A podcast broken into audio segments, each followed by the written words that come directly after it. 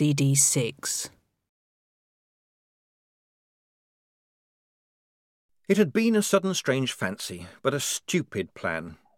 Now, out here, all the drawbacks were visible. How would she have got Paul home? Would he have wanted to come? Could she have managed it? Even if he was still alive, how could she hope to get him out of a prison? So you'll be guerrilla fighters, eh? said Mr. De Worde behind her. Madmen, all of you. No, we are not irregulars, said Blouse. We kissed the Duchess. We are soldiers. Oh, well, said De Worde. Then I admire your spirit at least. Ah, Otto. The vampire iconographer ambled up and gave them a shy smile. Do not be afraid, I am a black ribboner just like your corporal, he said. Light is mine passion now. Oh, uh, well done, said Blouse. Take the pictures, Otto, said De Worde. These gentlemen have a war to fight. Out of interest, Mr. De Worde, Blouse interrupted, how did you get the pictures back to your city so quickly? Magic, I assume? What? De Word looked momentarily off balance. Oh, no, sir. Wizards are expensive, and Commander Vimes has said that there is going to be no first use of magic in this war. We send things by pigeon to our office in the keep, and then by clacks from the nearest trunk tower. Oh, really? said Blouse, showing rather more animation than Polly had seen up to now. Using numbers to indicate a scale of grey shades, perhaps? Mind Gott, said Otto. Well, yes, as a matter of fact, we do, said De Worde. I'm very impressed at you. I have seen the Clacks Towers on the far bank of the Kneck, said Blouse, his eyes lighting up. Very clever idea, using big shuttered boxes rather than the old-fashioned semaphore arms. And would I be right in my surmise that the box on the top, which opens its shutters once a second, is a, a kind of system, a clock, that makes certain the whole Clacks line keeps in step? Oh, good. Thought so. One beat a second is probably the limit of the mechanisms, so no doubt all your efforts now are concentrated on maximising the information content per shutter operation? Yes, I imagine that'll be the case. As for sending pictures, well, sooner or later all things are numbers, yes? Now, of course, you would use each of the two columns of four boxes to send a grey code, but it must be very slow. Have you considered a squeezing algorithm? De Worde and Huic exchanged a glance. Are you sure you haven't been talking to anyone about this, sir? said the writer. Oh, it's all very elementary, said Blouse, smiling happily. I had thought about it in the context of military maps, which are, of course, mostly white space. So I wondered if it would be possible to indicate a required shade on one column, and on the other side indicate how far along that rank that shade would persist. And a delightful bonus here is that if your map was simply in black and white, then you have even more. You haven't seen inside a Clacks tower, have you? said De Worde. Alas, no, said Blouse. This is simply thinking aloud based on the de facto existence of your picture. I believe I can see a number of other little mathematical tricks to make the passage of information even swifter, but I'm sure these have already occurred to you. And of course, a fairly minor modification could potentially double the information burden of the whole system at a stroke.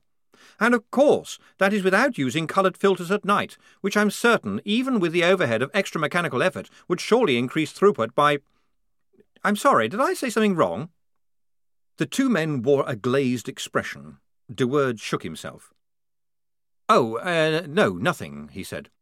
And you seem to have got the grasp of things very quickly. Oh, it was quite straightforward once I started thinking about it, said Blouse. It was exactly the same when I had to redesign the department's filing system, you see. People build themselves something that works. Then circumstances change, and they have to tinker with it to make it continue to work. And they are so busy tinkering that they cannot see that a much better idea would be to build a whole new system to deal with the new circumstances.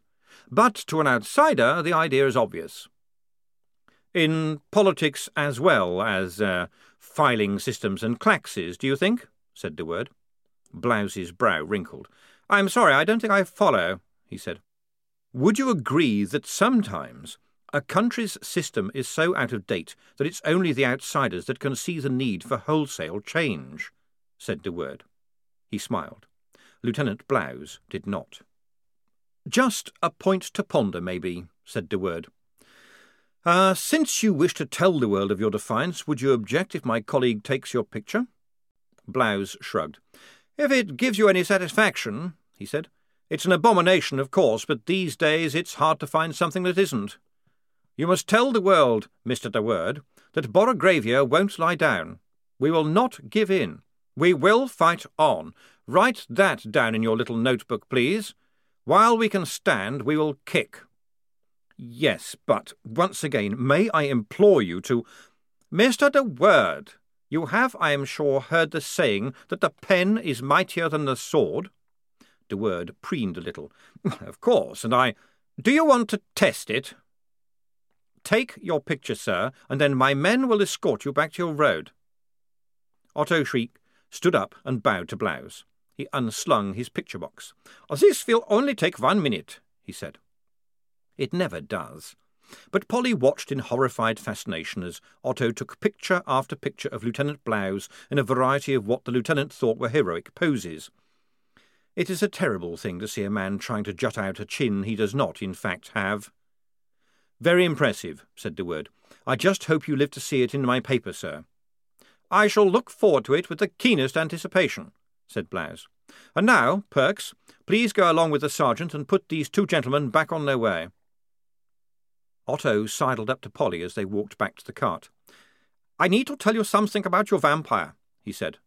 Oh, yes? You are a friend of his? said Otto. Yes, said Polly. Is something wrong? There is a problem.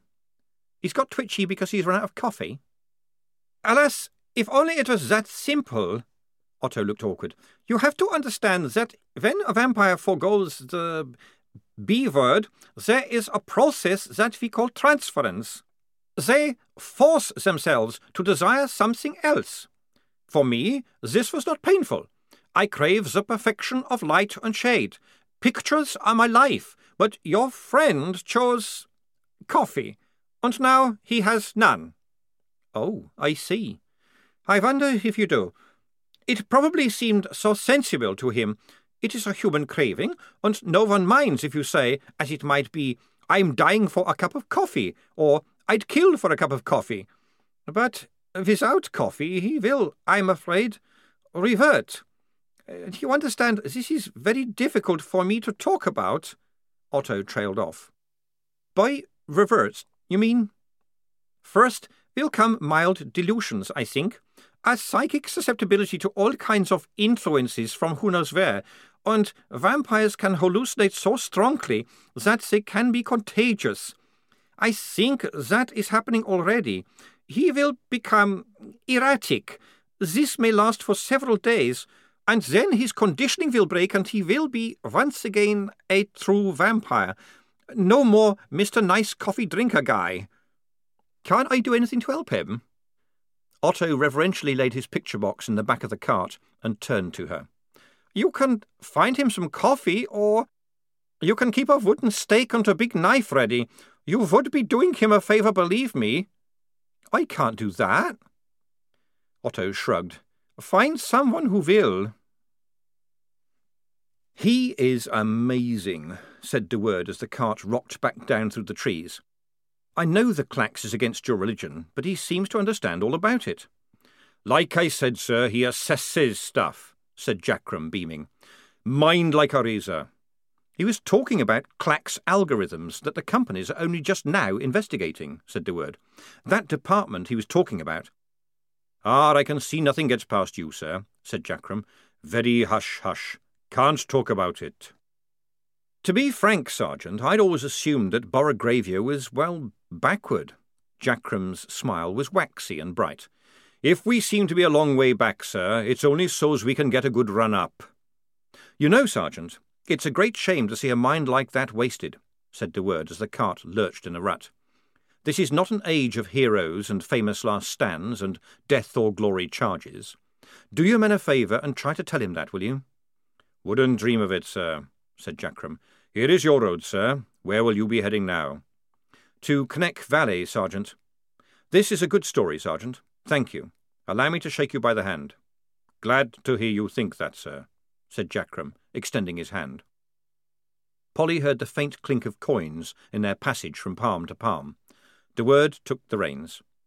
But I must tell you, Sergeant, that we'll probably send off our stuff by pigeon within the hour, he said. We will have to say you have prisoners.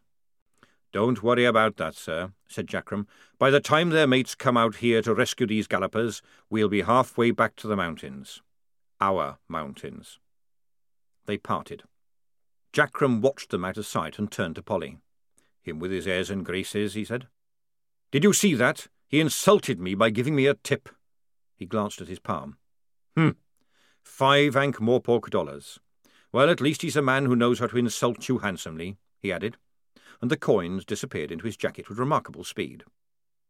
I think he wants to help us, Sarge, said Polly. Jackrum ignored that. I hate bloody Ankh Morpork, he said. Who are they to tell us what to do? Who cares what they think? Do you think we can really join up with deserters, Sarge? Nope. They deserted once, what's to stop 'em a second time? They spat on the Duchess when they deserted. They can't kiss and make up now. You get one kiss, that's all. But Lieutenant Blouse... The Rupert should stick to his sums. He thinks he's a soldier. Never walked on a battlefield in his life. All that rubbish he gave your man was death or glory stuff. And I'll tell you, Perks, I've seen death more often than I care to remember, but I've never clapped eyes on glory. I'm all for sending the fools to look for us where we ain't, though. He's not my man, Sarge said Polly. Yeah, well, you're at home with writing and reading, grumbled Jackrum. You can't trust the people who do that stuff. They mess around with the world and it turns out everything you know is wrong. They reached the gully again. The squad had come back from their various hiding places, and most were clustered around one of the newspapers. For the first time, Polly saw the picture. It was actually quite good, especially of Shufti and Wazza. She was mostly hidden by the bulk of Jackrum, but you could see the sullen cavalrymen behind them, and their expressions were a picture in themselves. It's a good one of Tonker, said Igorina, who didn't lisp so much when there were no officers to hear. Do you think having a picture like this is an abomination unto Nuggan? said Shufti nervously. Probably, said Polly absent-mindedly. Most things are. She ran her eye down the text next to the picture. It was full of phrases like plucky farm boys and humiliation of some of Zlobenia's best troops, and sting in the tail. She could see why it had caused trouble. She rustled through the other pages. They were crammed with strange stories about places she'd never heard of, and pictures of people she didn't recognise. But one page was a mass of grey text under a line of much bigger printing which read, Why this mad state must be stopped.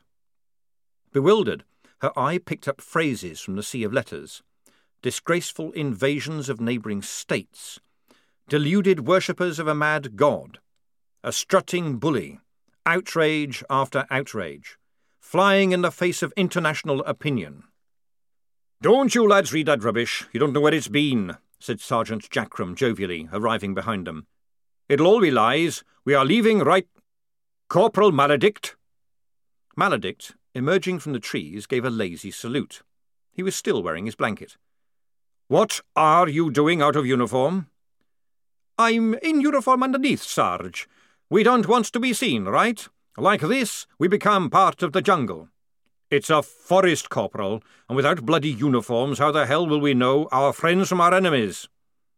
Maledict lit a cigarette before he replied. The way I see it, Sarge, he said, the enemy is everyone but us. Just one moment, Sergeant, said Blouse who had looked up from a newspaper and had been watching the apparition with considerable interest. There are precedents in antiquity, you know. General Song Sang Lo moved his army disguised as a field of sunflowers, and General Tacticus once commanded his battalion to dress as spruces. Sunflowers, said Jackrum, his voice oozing with disdain. Both actions were successful, Sergeant.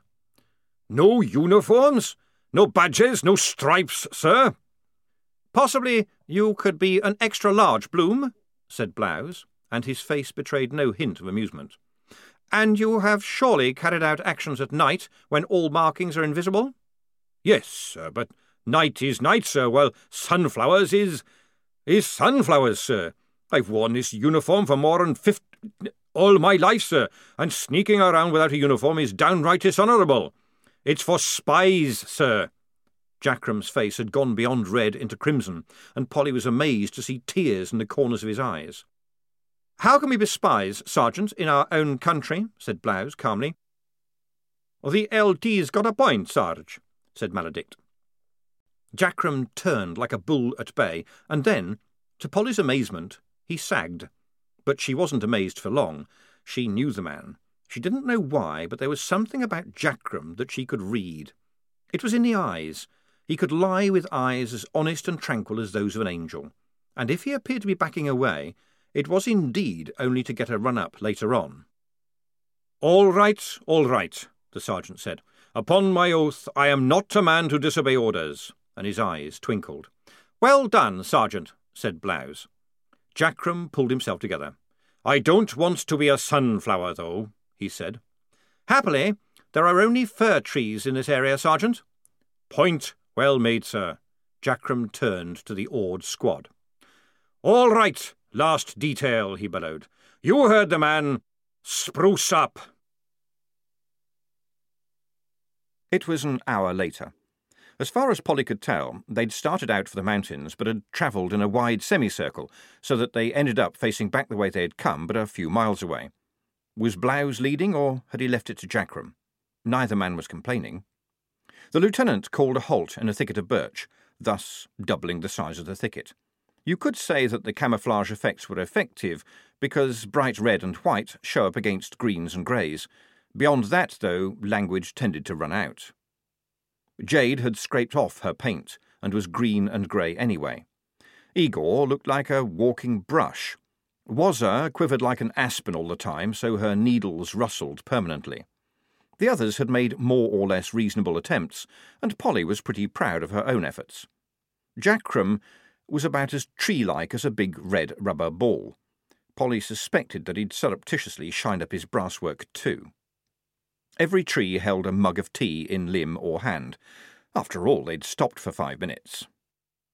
Men, said Blouse, as if he'd only just reached that conclusion, you may have gathered that we are heading back toward the mountains to raise a deserters' army there.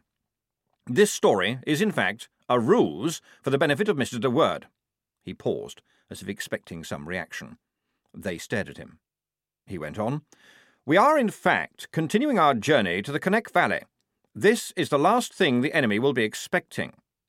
Polly glanced at the sergeant. He was grinning. It is an established fact that a small, light force can get into places that a battalion cannot penetrate, Blouse went on. Men, we will be that force. Is that not right, Sergeant Jackrum? Yes, sir. We will come down like a hammer on those forces smaller than us, said Blouse happily. Yes, sir. And from those that outnumber us, we will merge silently into the forest. Yes, sir. We will slip past their sentries. That's right, sir, said Jackrum. And take Kneck Keep from under their noses. Jackrum's tea sprayed across the clearing. I dare say our enemy feels impregnable, just because he commands a heavily armed fort on a rocky crag with walls a hundred feet high and twenty feet thick, Blouse continued, as if half the trees weren't now dripping tea. But he is in for a surprise.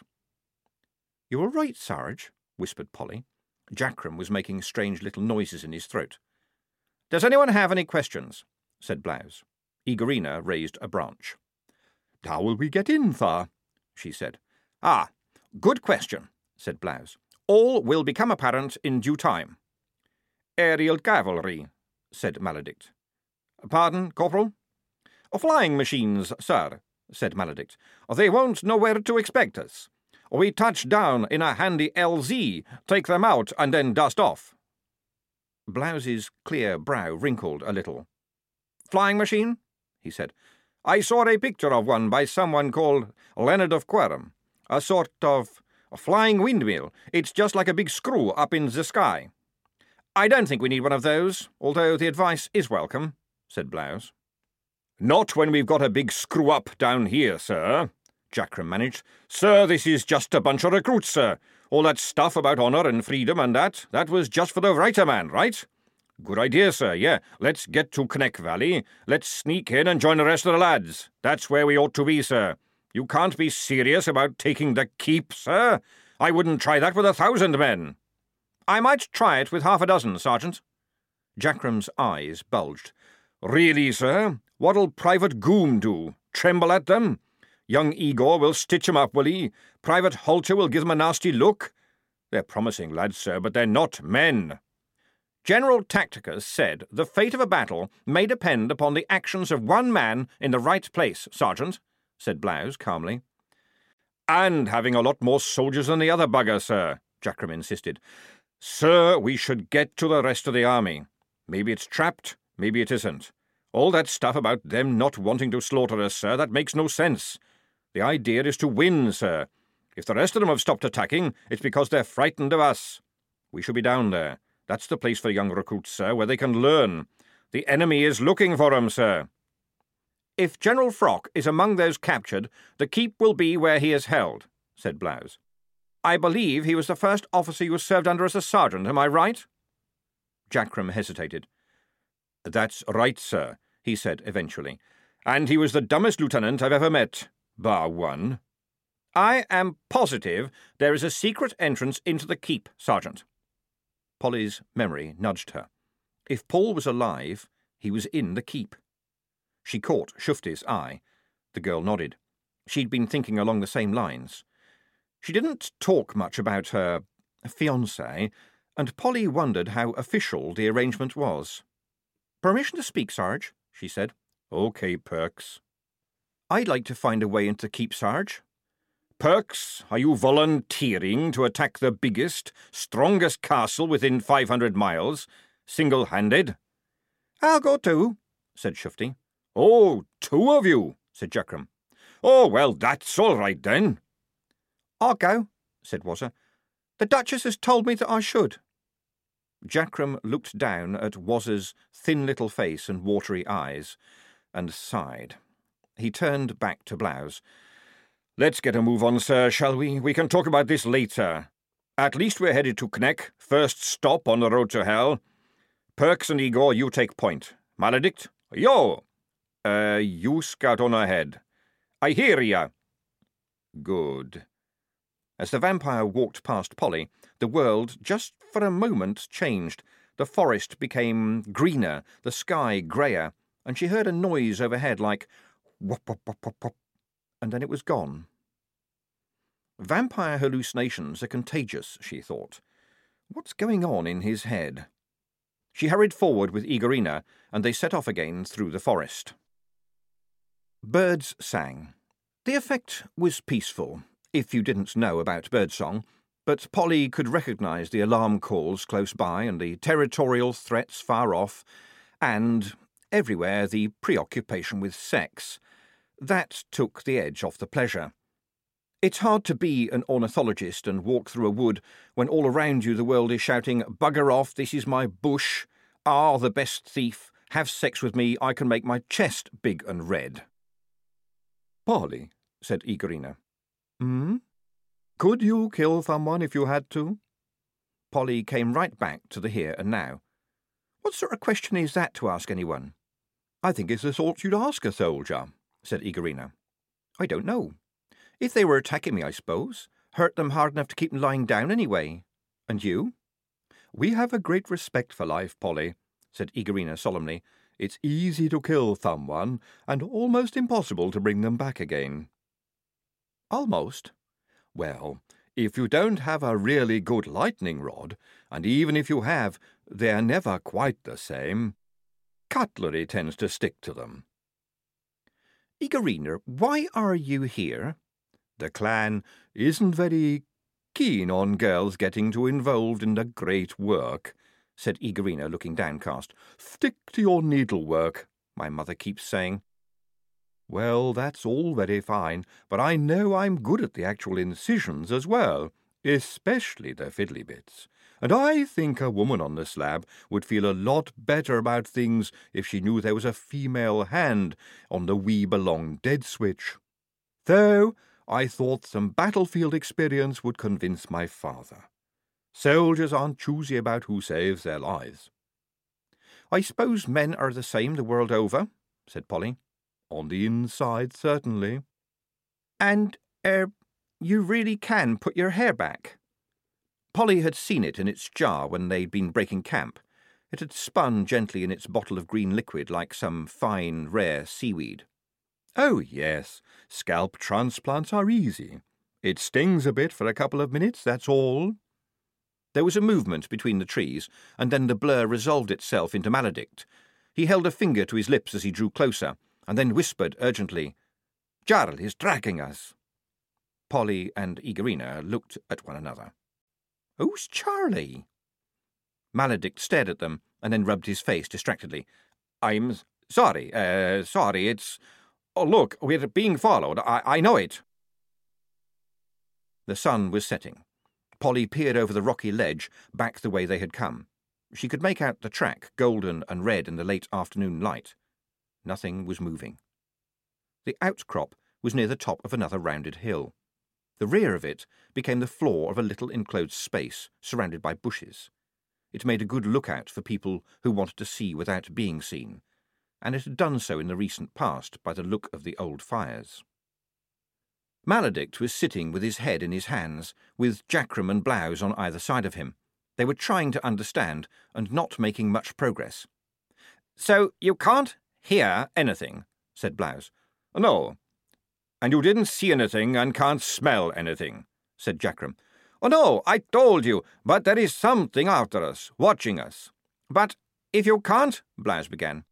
Oh, look, I'm a vampire, panted Maledict. Just trust me, okay? I thought, Tharge, said Igorina from behind Jackrum, we Igors often serve vampires. In times of stress, their personal space can extend as much as ten miles from their body. There was the usual pause that followed an extended lisp. People need time to think. Stress, said Blouse. You know how you can feel that someone's looking at you, mumbled Maledict. Well, it's like that times a thousand. And it's not a, a feeling, it's something I know. Lots of people are looking for us, Corporal, said Blouse, patting him kindly on the shoulder. It doesn't mean that they'll find us. Polly, looking down on the gold lit woodland, opened her mouth to speak. It was dry. Nothing came out. Maledict shook the lieutenant's hand away. This person isn't looking for us. They know where we are. Polly forced saliva into her mouth and tried again. Movement! And then it wasn't there any more. She'd have sworn there had been something on the path, something that merged with the light, revealing itself only by the changing, wavering pattern of shadows as it moved. Er, perhaps not, she muttered. Look, we've all lost sleep and we're all a little strung out, said Blouse. Let's just keep things down, shall we? I need coffee, moaned Maledict, rocking back and forth. Polly squinted at the distant pathway. The breeze was shaking the trees and red gold leaves were drifting down. For a moment there was just a suggestion. She got to her feet. Stare at shadows and waving branches for long enough, and you could see anything. It was like looking at pictures in the fire. OK, said Shufti, who'd been working over the fire. This might do it. It smells like coffee anyway. Well, quite like coffee. Well, quite like coffee if coffee was made from acorns anyway. She'd roasted some acorns.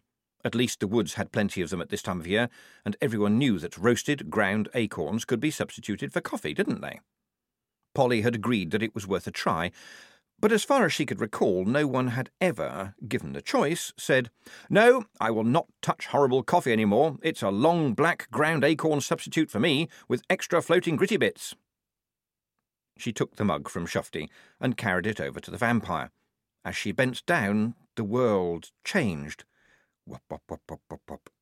The sky was a haze of dust, turning the sun into a blood red disk. For a moment, Polly saw them in the sky giant fat screws spinning in the air, hovering in the air but drifting slowly toward her. He's having flash sides, whispered Igorina at her elbow.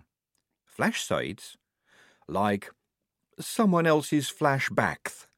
We don't know anything about them. They could come from anywhere. A vampire at this stage is open to all sorts of influences. Give him the coffee, please. Maledict grabbed the mug and tried to down the contents so quickly that they spilled down his chin. They watched him swallow. It tastes like mud, he said, putting down the mug. Yes, but is it working? Maledict looked up and blinked. Ye gods, but this stuff is gruesome. Are we in a forest or a jungle? Any flying screws? Igorina demanded. How many fingers am I holding up?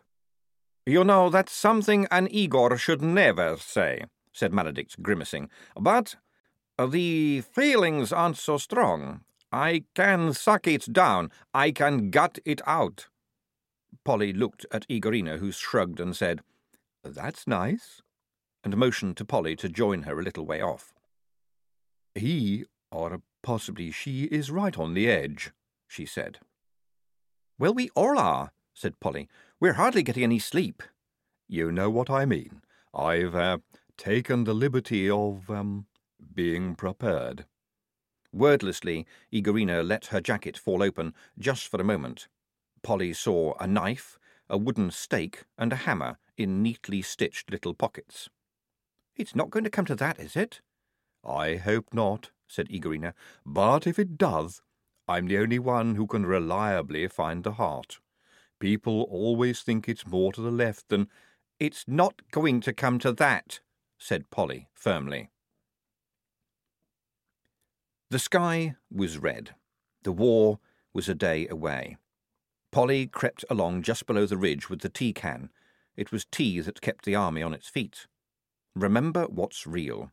Well, that took some doing. Tonker and Lofty, for example. It didn't matter which of them was on guard, the other one would be there as well. And they were, sitting side by side on a fallen tree, staring down the slope. They were holding hands. They always held hands when they thought they were alone. But it seemed to Polly that they didn't hold hands like people who were, well, friends. They held hands tightly, like someone who has slipped over a cliff would hold hands with a rescuer, fearing that to let go would be to fall away. Uh, tea up, she quavered. The girls turned, and she dipped a couple of mugs into the scalding tea. You know, she said quietly, no one would hate you if you ran away tonight. What do you mean, Oz? said Lofty. Well, what's there in Connect for you? You got away from the school. You could go anywhere. I bet the two of you could sneak. We're staying, said Tonker severely. We talked about it. Where else would we go? Anyway, supposing something is following us. Probably just an animal, said Polly, who didn't believe it herself. Animals don't do that, said Tonker, and I don't think Maladict would get so excited. It's probably more spies. Well, we'll get them. Nobody is going to take us back, said Lofty. Oh, er, good, said Polly, backing away. Well, must get on. No one likes cold tea, eh? She hurried around the hill. Whenever Lofty and Tonker were together, she felt like a trespasser. Wazzer was on guard in a small dell, watching the land below with her usual expression of slightly worrying intensity. She turned as Polly approached. Oh, Polly, said Wazzer. Good news. Oh, good, said Polly weakly. I like good news. She says it'll be all right for us not to wear our dimity scarves, said Wazzer. What? Oh, good, said Polly. But only because we are serving higher purpose, said Wazzer. And just as Blouse could invert commas, Wazzer could drop capital letters into a spoken sentence. That's good, then, said Polly. You know, Polly, said Wazzer, I think the world would be a lot better if it was run by women. There wouldn't be any wars. Of course, the book would consider such an idea a dire abomination unto Nuggan. It may be in error. I shall consult the Duchess. Bless this cup that I may drink of it, she added. Er, yes, said Polly, and wondered what she should dread more Maladict suddenly turning into a ravening monster, or Wazzer reaching the end of whatever mental journey she was taking. She'd been a kitchen maid, and now she was subjecting the book to critical analysis and talking to a religious icon. That sort of thing led to friction. The presence of those seeking the truth is infinitely to be preferred to the presence of those who think they've found it. Besides, she thought as she watched Wazzer drink, you only thought the world would be better if it was run by women if you didn't actually know many women. Or old women, at least. Take the whole thing about the dimity scarves. Women had to cover their hair on Fridays, but there was nothing about this in the book, which was pretty dar- pretty damn rigorous about most things.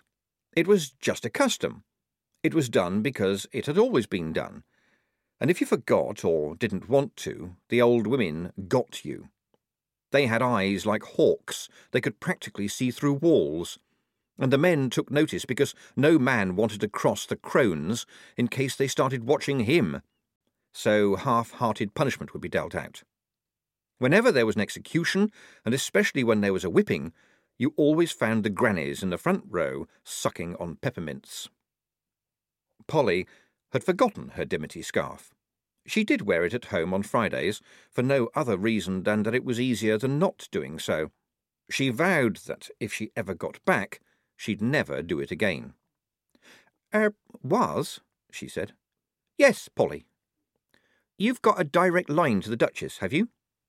We talk about things? said Wazzer dreamily. You, er, couldn't raise the subject of coffee, could you? said Polly wretchedly.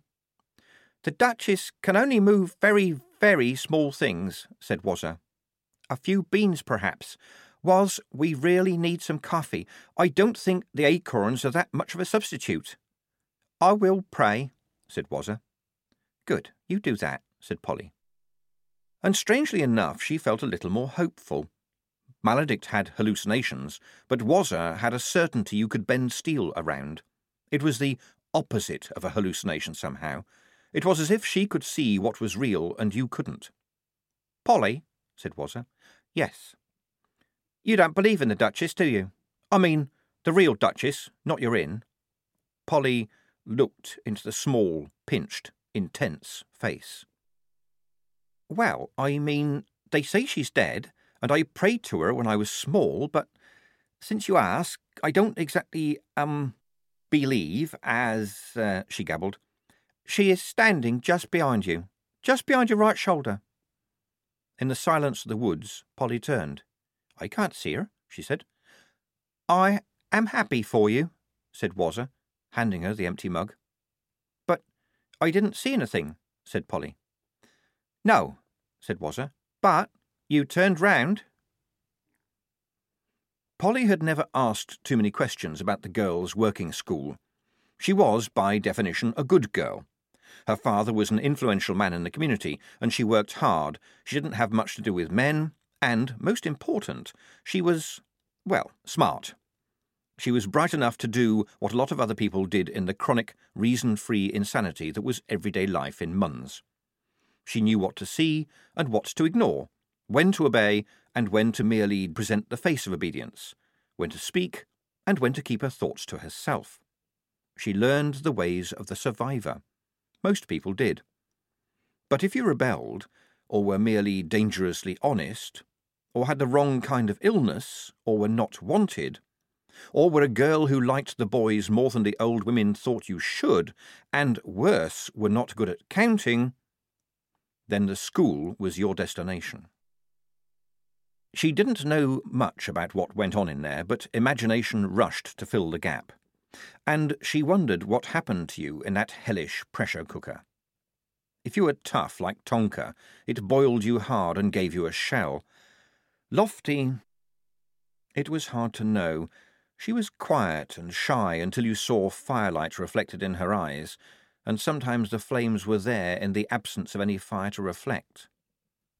But if you were Wazzer, dealt a poor hand to start with, and locked up, and starved, and beaten, and mistreated Nuggan knew how, and yes, Polly thought, Nuggan probably did know how, and pushed deeper and deeper into yourself, what would you find down there? And then you'd look up from those depths into the only smile you ever saw. The last man on guard duty was Jackrum, because Shufti was busy cooking. He was sitting on a mossy rock, crossbow in one hand, staring at something in his hand. He spun around as she approached, and Polly caught the gleam of gold as something was shoved back in his jacket. The sergeant lowered the bow. You make enough noise for an elephant, Perks, he said. Sorry, Sarge, said Polly, who knew she hadn't. He took the tea mug and turned to point downhill. See that bush down there, Perks, he said. Just to the right of that fallen log. Polly squinted. Yes, Sarge, she said. Notice anything about it? Polly stared again. There must be something wrong about it, she decided, otherwise he wouldn't have asked her. She concentrated. The shadow's wrong, she decided at last. Good lad. The reason being, our chum is behind the bush. He's been a watching of me, and I've been a watching of him. Nothing else for it. He'll have it away on his toes as soon as he sees anyone move, and he's too far away to drop an arrow on him. An enemy? I don't think so. A friend? Cocky devil at any rate. He doesn't care that I know he's there. You go on back up the hill, lad, and bring down that big bow we got off the. There he goes. The shadow had vanished. Polly stared into the woods, but the long light was getting crimson, and dusk was unfolding between the trees. It's a wolf, said Jackrum. A werewolf? said Polly. Now, what makes you think that? Because Sergeant Towering said we'd got a werewolf in the squad. I'm sure we haven't. I mean, we'd have found out by now, wouldn't we? But I wondered if they'd seen one. Can't do anything about it anyway, said Jackrum. A silver arrow would do the job, but we've got none.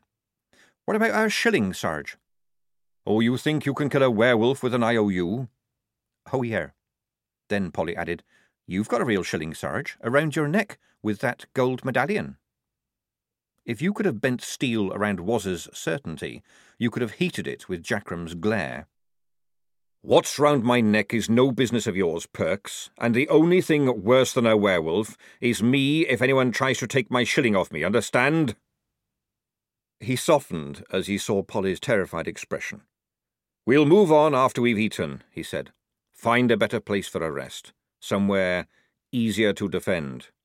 We're all pretty tired, Sarge. So I want us all to be upright and armed if our friend comes back with his chums, said Jackrum. He followed her gaze. The gold locket had slipped out of his jacket and dangled guiltily on its chain. He deftly tucked it away. She was just a girl I knew, said Jackrum. That's all, right? It was a long time ago. I didn't ask you, Sarge, said Polly, backing away. Jackrum's shoulders settled. That's right, lad, you didn't and I ain't asking you about anything neither. But I reckon we'd better find the corporal some coffee, eh? Amen to that, Sarge. And our Rupert's dreaming of laurel wreaths all round his head, Perks. We've got ourselves a goddam hero here. Can't think, can't fight, no bloody use at all except for a famous last stand and a medal sent to his old mum. And I've been in a few famous last stands, lad, and they are butcher shops. That's what Blouse is leading you into, mark my words. What'll you lot do then, eh? We've had a few scuffles, but that's not war. Think you'll be man enough to stand when the metal meets the meat? You did, Sarge? said Polly. You said you were in a few last stands. Yeah, lad, but I was holding the metal. Polly walked back up the slope. All this, she thought, and we haven't even got there. Sarge is thinking about the girl he left behind, well, that's normal. And Tonker and Lofty only think about one another. But I suppose after you've been in that school. And as for Wazzer. Polly wondered how she would have survived the school. Would she have grown hard like Tonker?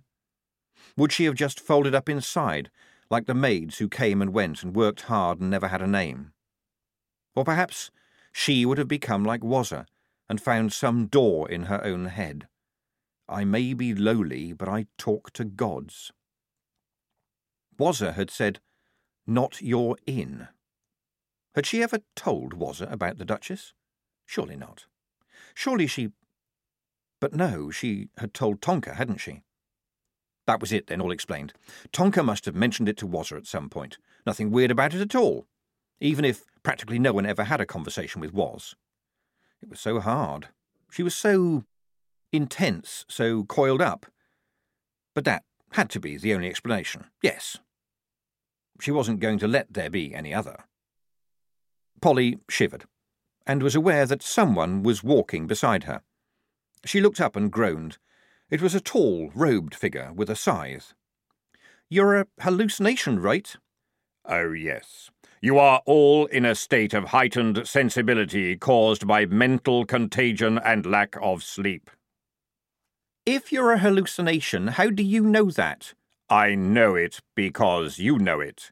I am simply better at articulating it, said Death. I'm not going to die, am I? I mean, right now. No. But you were told that you would walk with death every day. Oh, yes. Corporal Scallett said that. He is an old friend. You might say he is on the instalment plan. Do you mind walking a bit more invisibly? Of course. How's this? And quietly too? There was silence, which was presumably the answer. And polish yourself up a bit, said Polly to the empty air. And that robe needs a wash. There was no reply, but she felt better for saying it. Shufti had cooked beef stew with dumplings and herbs. It was magnificent. It was also a mystery. I don't recall us passing a cow, Private, said Blouse as he handed his tin plate along for a second helping. Eh, uh, no, sir. And yet you have acquired beef. Eh, uh, yes, sir. Uh, when that writer man came up in his cart, well, when you were talking, uh, I crept around and I took a look inside. There's a name for someone who does that sort of thing, Private, said Blouse severely. Yeah, it's quartermaster, Shufti. Well done, said Jackram. If that writer man gets hungry, he can always eat his words, eh, Lieutenant? And uh, yes, said Blouse carefully. Yes, of course. Good initiative, Private. Oh, I didn't think it up, sir, said Shufti brightly. Sarge told me to. Polly stopped, spoon halfway to her mouth, and swivelled her eyes from sergeant to lieutenant. You teach looting, sergeant? said Blouse. There was a joint gasp from the squad. If this was the bar back at the Duchess, the regulars would have been hurrying out of the doors, and Polly would have been helping her father get the bottles off the shelf. Not looting, sir, not looting, said Jackrum calmly, licking his spoon. Under Duchess's regulations, Rule 611, Section 1C, Paragraph I, sir, it would be plundering. Said cart being the property of Bloody Ankh Morpork, sir, which is aiding and abetting the enemy. Plundering is allowed, sir. The two men held eye contact for a moment, and then Blouse reached behind him and into his pack. Polly saw him draw out a small, yet thick book. Rule 611, he murmured. Blouse glanced up at the sergeant and thumbed through the thin, shiny pages. 611, pillaging, plundering, and looting, ah, yes. And let me see. You are with us, Sergeant Jackrum, owing to Rule 796, I think you reminded me at the time. There was another silence, broken only by the riffle of the pages. 796, 796, said Blouse softly. Ah! He stared at the page, and Jackrum stared at him. And Polly watched Jackrum and knew, knew that there was no Rule 796. Blouse closed the book with a leathery thwap. Absolutely correct, Sergeant, he said brightly. I commend you on your encyclopedic knowledge of the regulations. Jackrum looked astounded. What? You were practically word perfect, Sergeant, said Blouse, and there was a gleam in his eye. Polly remembered Blouse looking at the captured cavalry captain. This was that same look, the look which said, Now I have the upper hand. Jackrum's chins wobbled. You had something to add, Sergeant? said Blouse. Er, uh, no, sir, said Jackrum, his face an open declaration of war. We'll leave at moonrise, said Blouse. I suggest we all get some rest until then, and then may we prevail. He nodded to the group and walked over to where Polly had spread his blanket in the lee of the bushes. After a few moments there were some snores, which Polly refused to believe. Jackrum certainly didn't. He got up and strode out of the firelight. Polly hurried after him. Did you hear that? snarled the sergeant, staring out at the darkening hills. The little yo-yo! What right has he got checking up in the book of words? Well, you did quote chapter and verse, Sarge, said Polly. So? Officers are supposed to believe what they're told. And then he smiled. Did you see? Caught me out and smiled at me. Thinks he's got one over on me just 'cause he caught me out. You did lie, Sarge. I did not, Perks. It's not lying when you do it to officers. It's presenting them with the world the way they think it ought to be. You can't let them start checking up for themselves. They get the wrong ideas. I told you, it'll be the death of all of us, invading the bloody keep. The man's wrong in the head. Sarge, said Polly urgently. Yes, what? We're being signalled, Sarge. On a distant hilltop, twinkling like an early evening star, a white light was flashing. Blouse lowered his telescope. They're repeating CQ, he said, and I believe those longer pauses are when they're aiming their tube in different directions. They're looking for their spies. CQ, see? Private Igor? Sir? You know how that tube works, don't you? Oh, yes, sir. You just light a flare in the box, and then it's just point and click. You're not going to answer it, are you, sir? said Jackrum, horrified. I am indeed, Sergeant, said Blouse briskly. Private Carborundum, please assemble the tube. Manacle, please bring the lantern. I shall need to read the codebook. But that'll give away our position, said Jackrum. No, Sergeant, because although this term may be unfamiliar to you, I intend to what we call lie, said Blouse. Igor, I'm sure you have some scissors, although I'd rather you didn't attempt to repeat the word. I have some of the appliances you mentioned, sir, said Igorina stiffly. Good. Blouse looked around. It's almost pitch dark now. Ideal. Take my blanket and cut, oh, a three inch circle out of it, and then tie the blanket over the front of the tube. That will cut off most of the light, sir. Indeed it will. My plan depends upon it, said Blouse proudly. Sir, they will see the light. They'll know we're here, said Jackrum, as though repeating things to a child. I explained, Sergeant. I will lie, said Blouse. You can't lie when. Thank you for your input, Sergeant. That will be all for now, said Blouse. Are we ready, Igor? Just about, sir, said Igorina, tying the blanket across the end of the tube. OK, sir. I'll light the flare when you say. Blouse unfolded the little book. Ready, Private? he said. Yep, said Jade. On the word long, you will hold the trigger for the count of two and then let go. On the word short, you will hold it down for the count of one and likewise let it go. Got that? Yep, LT. Could hold it down for lots if you like, said Jade. One, two, many, lots. I'm good at counting. I as you like. Just say the word. Two will suffice, said Blouse. And you, Private Goom, I want you to take my telescope and look for long and short flashes from that light over there. Understand? Polly saw Waz's face and said quickly, I'll do that, sir. A small white hand was laid on her arm. In the miserly glimmer of the dark lantern, Waz's eyes glowed with the light of certainty. The Duchess guides our footsteps now, she said, and took the telescope from the lieutenant. What we are doing is her work, sir. Is it? Oh, well, that's good, said Blouse. She will bless this instrument of far seeing that I may use it, said Wazzer. Indeed, said Blouse nervously. Well done. Now, are we ready? Send as follows long, long, short. The shutter in the tube clicked and rattled as the message flashed out across the sky. When the troll lowered the tube, there was half a minute of darkness, and then short, long, Wazzer began. Blouse held the codebook up to his face, his lips moving as he read by the pinpoints of light escaping from the joints of the box. W R U, he said, and M S G P R. That's not a message, said Jackram. On the contrary, they want to know where we are because they're having trouble seeing our light, said Blouse. Send as follows. Short, I protest, sir. Blouse lowered the book.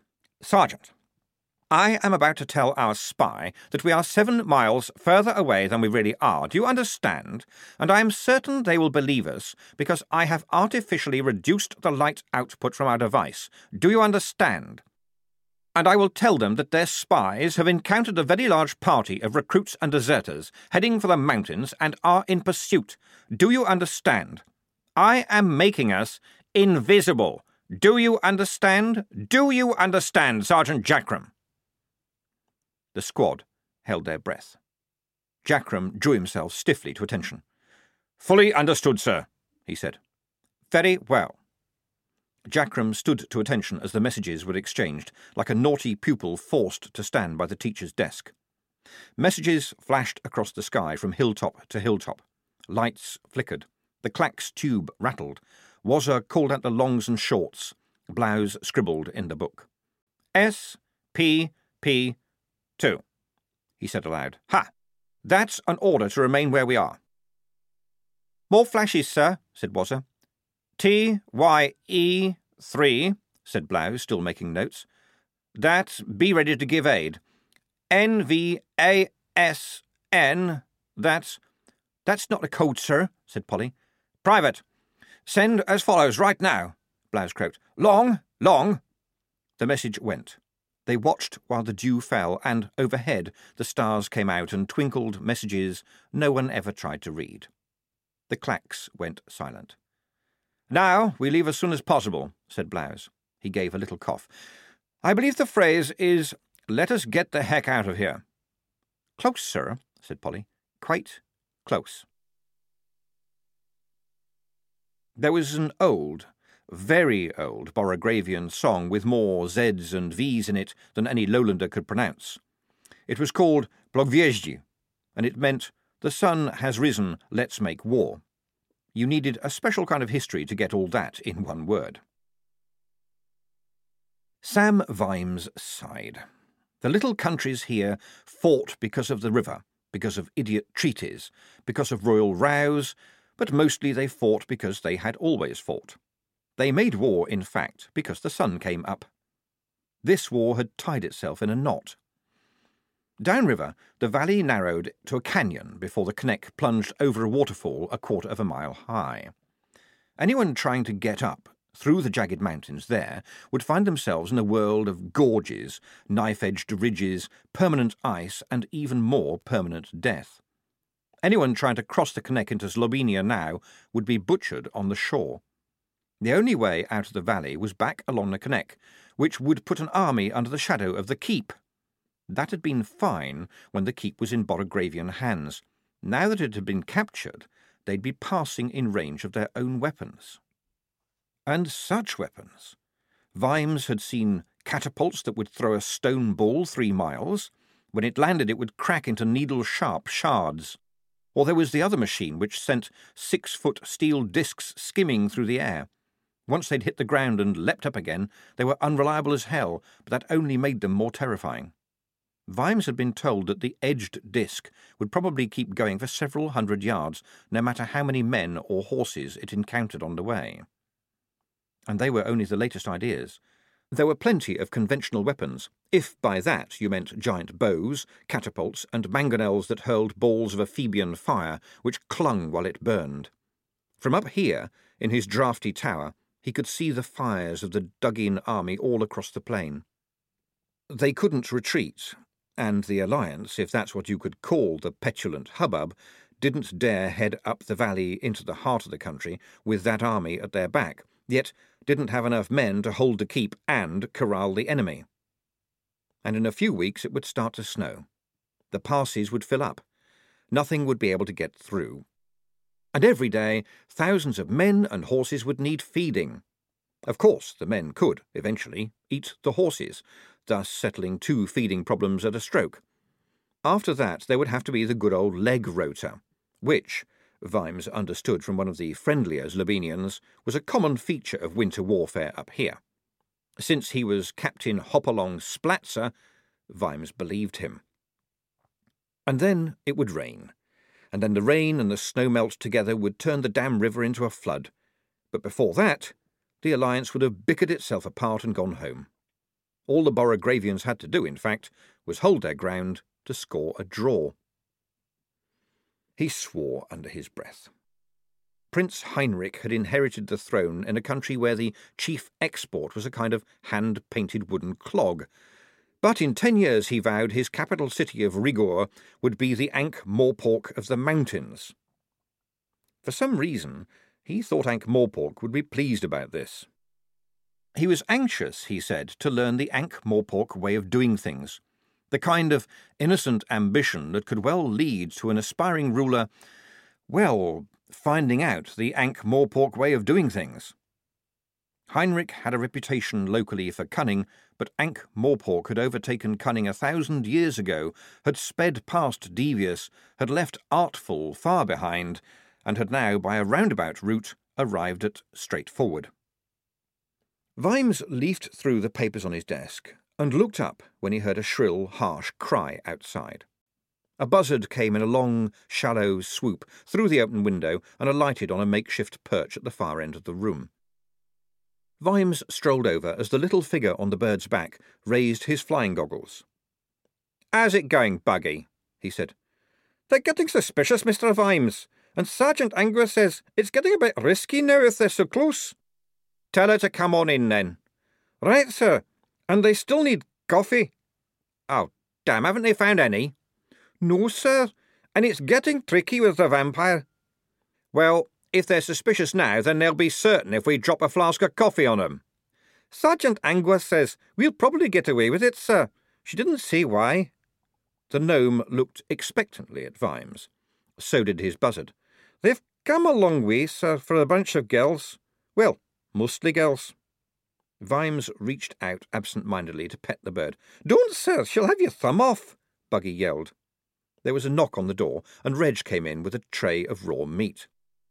Saw Buggy over, Ed, so I thought I'd nip down to the kitchen, sir. Well done, Reg. Don't they ask why you want raw meat? Yes, sir. I tell 'em you eat it, sir. Vimes paused before answering. Reg meant well, after all. Well, it probably can't do my reputation any harm, he said. By the way, what was going down in the crypt? Oh, they're not what I'd call proper zombies, sir, said Reg, selecting a piece of meat and dangling it in front of Morag. More like dead men walking. Uh, yes, said Vimes. I mean, there's no real thinking going on, the zombie went on, picking up another lump of raw rabbit. No embracing the opportunities of a life beyond the grave, sir. They're just a lot of old memories on legs. The sort of thing that gives zombies a bad name, Mr. Vimes. It makes me so angry. Morag tried to snap at another lump of bloody rabbit fur that Reg, oblivious for the moment, was waving aimlessly. Uh, Reg, said Buggy. How hard can it be, sir, to move with the times? Now take me, for example. One day I woke up dead. Did I? Reg, Vimes warned as Morag's head bobbed back and forth. Take it lying down now, and I didn't. Reg, be careful. She's just had two of your fingers off. What? Oh. Reg held up a denuded hand and stared at it. Oh, now will you look at that? He peered down at the floor with a hope that was quickly dashed. Blast! Any chance we can make her throw up? Only by sticking your remaining fingers down her throat, Reg. Sorry. Buggy, do the best you can, please. And you, Reg, go back downstairs and see if they've got any coffee, will you? Oh, dear, murmured Shufti. It's big, said Tonker. Blouse said nothing. Not seen it before, sir, said Jackrum cheerfully as they stared at the distant keep. If there is a fairy tale scale for castles, where the top end is occupied by those white, spire encrusted castles with the blue pointy roofs, then Kneck Keep was low, black, and clung to its outcrop like a storm cloud. A bed of the Kneck ran around it, Along the peninsula on which it was built, the approach road was wide and bereft of cover, and an ideal stroll for those who were tired of life. Blouse took all this in. Uh, no, Sergeant, said Blouse. I've seen pictures, of course, but they don't do it justice. Any of them books you read tell you what to do, sir? said Jackrum. They were lying in some bushes half a mile away from the keep. Possibly, Sergeant. In the Craft of War, Song Sung Lo said, To win without fighting is the greatest victory. The enemy wishes us to attack where he is strongest, therefore we will disappoint him. A way will present itself, Sergeant. Well, it's never presented itself to me, and I've been here dozens of times, said Jackrum, still grinning. Ha! Even the rats would have to disguise themselves as washerwomen to get in that place. Even if you get up that road, you've got narrow entrances, holes in the ceiling to pour hot oil through, gates everywhere that a troll couldn't smash through, a couple of mazes, a hundred little ways you can be shot at. Oh, it's a wonderful place to attack. I wonder how the Alliance got in, said Blouse. Treachery, probably, sir. The world's full of traitors. Or perhaps they discovered the secret entrance, sir. You know, sir, the one you're sure is there. Or perhaps you've forgotten. It's the sort of thing that can slip your mind when you're busy, I expect. We shall reconnoitre, Sergeant, said Blouse coldly as they crawled out of the bushes. He brushed leaves off his uniform. Thalasephalos, or as Blouse referred to her, the faithful steed, had been turned loose miles back. You couldn't sneak around on horseback, and as Jackrum had pointed out, the creature was too skinny for anyone to want to eat, and too vicious for anyone to want to ride. Right, sir, yes, we might as well do that, sir, said Jackrum now, all gloating helpfulness. Where would you like us to reconnoitre, sir? There must be a secret entrance, Sergeant. No one would build a place like that with only one entrance. Agreed? Yes, sir. Only perhaps they kept it a secret, sir. Only trying to help, sir. They turned at the sound of urgent praying. Wazzer had fallen to her knees, hands clasped together. The rest of the squad edged away slowly. Piety is a wonderful thing. What is he doing, Sergeant? said Blouse. Praying, sir, said Jackrum. I've noticed he does that a lot. Is that, er, uh, within regulations, Sergeant? the lieutenant whispered. Always a difficult one, sir, that one, said Jackrum. I have, myself, prayed many times on the field of battle. Many times have I said the soldier's prayer, sir, and I don't mind admitting it. Uh, I don't think I know that one, said Blouse. Oh, I reckon the words will come to you soon enough, sir, once you're up against the foe. Generally, though, they're on the lines of, Oh God, let me kill this bastard before he kills me. Jackrum grinned at Blouse's expression. That's what I call the authorized version, sir. Yes, Sergeant, but where would we be if we all prayed all the time? said the lieutenant. In heaven, sir, sitting at Nuggan's right hand, said Jackrum promptly. That's what I was taught as a little nipper, sir. Of course, it'd be a bit crowded, so it's just as well we don't. At which point Wazzer stopped praying and stood up, brushing dust off her knees. She gave the squad her bright, worrying smile. The Duchess will guide our steps, she said. Oh, good, said Blouse weakly. She will show us the way. Wonderful. Ah, uh, did she mention a map reference at all? said the lieutenant. She will give us eyes that we might see. Ah, good. Well, jolly good, said Blouse. I definitely feel a lot better for knowing that. Don't you, Sergeant? Yes, sir, said Jackrum, because before this, sir, we didn't have a prayer. They scouted in threes, while the rest of the squad lay up in a deep hollow among the bushes. They were enemy patrols, but it's not hard to avoid half a dozen men who stick to the tracks and aren't being careful not to make a noise. The troops were at Zlobenian and acted as though they owned the place. End of CD 6